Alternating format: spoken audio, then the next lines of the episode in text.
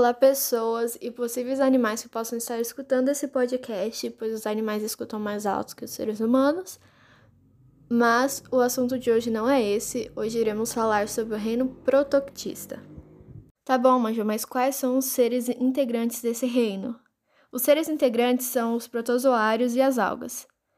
Os protozoários são seres unicelulares, eucariontes e heterótrofos. Tá, mas o que são heterótrofos? São seres que não produzem seu próprio alimento. Eles precisam do meio ambiente para poder tirar recursos para se alimentar. Ah, e o que são células eucariontes? São aquelas que possuem carioteca, que é onde o DNA fica guardado, e possuem organelas membranosas. E como eu citei também, existem os seres unicelulares, que é o caso dos protozoários e de algumas algas, mas também existem os seres multicelulares, unicelulares, como já diz o nome, uma célula, e pluricelulares, mais de uma. Continuando com os protozoários, eles são classificados de acordo com o meio de locomoção. São os risópodes, que se locomovem por meio de pseudópodes, os flagelados, que possuem flagelo, os ciliados, que possuem múltiplos cílios que cobrem o protozoário, os esporozoários, que não possuem estruturas de locomoção, ah, mas como eles se reproduzem? A maioria dos protozoários se divide por divisão binária, também chamada por alguns autores de cisparidade. A divisão binária é um tipo de reprodução assexuada em que uma célula se divide ao meio originando duas outras células idênticas. E também existe a divisão múltipla. Nesse tipo de reprodução assexuada, o núcleo de uma célula se multiplica várias vezes, originando várias células filhas. Temos também a conjugação, que muitos pesquisadores não consideram sexuada, então não tem uma definição certa para ele, mas é um processo que consiste na união parcial de dois indivíduos que se emparelham através de uma ponte citoplasmática e trocam material genético. Daí, depois dessa troca, eles passam a ter combinações genéticas diferentes e eles se separam por divisão binária. Esse processo ocorre nos protozoários ciliados, como eu já tinha citado antes. Muitos protozoários são causadores de doenças como malária, doença de Chagas e várias outras, mas alguns também podem ajudar, como o que vive no intestino dos cupins, que ele ajuda na digestão.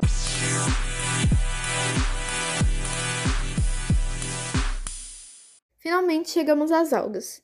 Elas podem ser tanto unicelulares como pluricelulares, que seriam uma colônia de algas.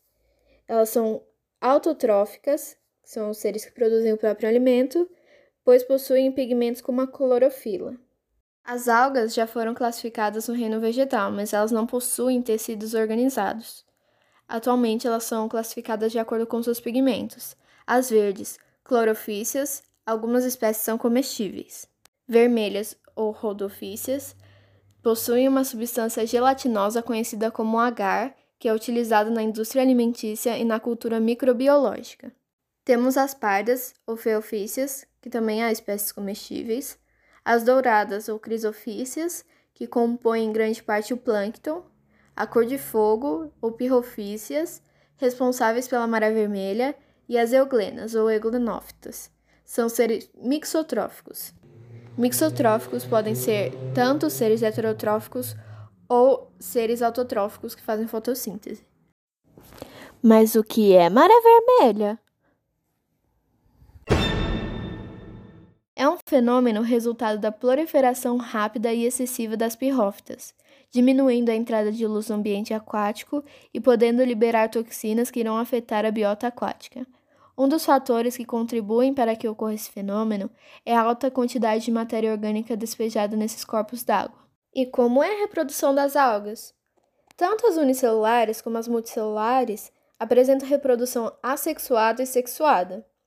Nas algas unicelulares, a reprodução assexuada ocorre por divisão binária, com o indivíduo dando origem a dois outros. No caso das algas multicelulares, esse tipo de reprodução pode ocorrer por fragmentação do talo, como é comum nas algas filamentosas, ou por zoosporia, Neste processo, o indivíduo forma as células flageladas chamadas de zoosporos, que soltam-se e, ao fixar-se em algum substrato, originam novos indivíduos. A reprodução sexuada envolve, como em outros organismos, a fusão de gametas haploides. Em algas unicelulares, cada indivíduo funciona como um gameta e, em certa fase de seu desenvolvimento, dois indivíduos unem-se formando um zigoto que sofre meiose, formando quatro células filhas. Já em algas multicelulares filamentosas, algumas células transformam-se em gametas masculinos e outras em gametas femininos. Um gameta masculino pode atingir o gameta feminino através de pontes que se estabelecem entre filamentos diferentes.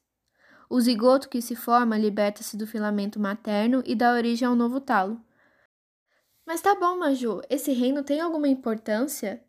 Sim, a importância ecológica do reino protoctista é que as algas unicelulares, as plantônicas, são responsáveis por quase 90% da produção de oxigênio do planeta, sendo também a base da cadeia alimentar aquática.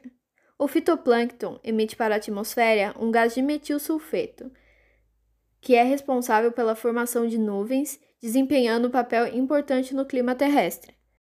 Muitas algas também apresentam um conteúdo rico em proteínas, vitaminas, sais minerais e polissacarídeos, e são amplamente utilizadas na alimentação, principalmente por povos orientais, há cerca de 10 mil anos.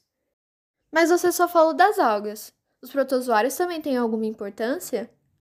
Sim, ele identifica a existência de petróleo em determinado local pela análise da presença de carapaças preservadas de certas espécies de foraminíferos. Então, galera, esse foi o podcast de hoje. Espero que vocês tenham entendido um pouco sobre o reino protoctista e tchau, até a próxima!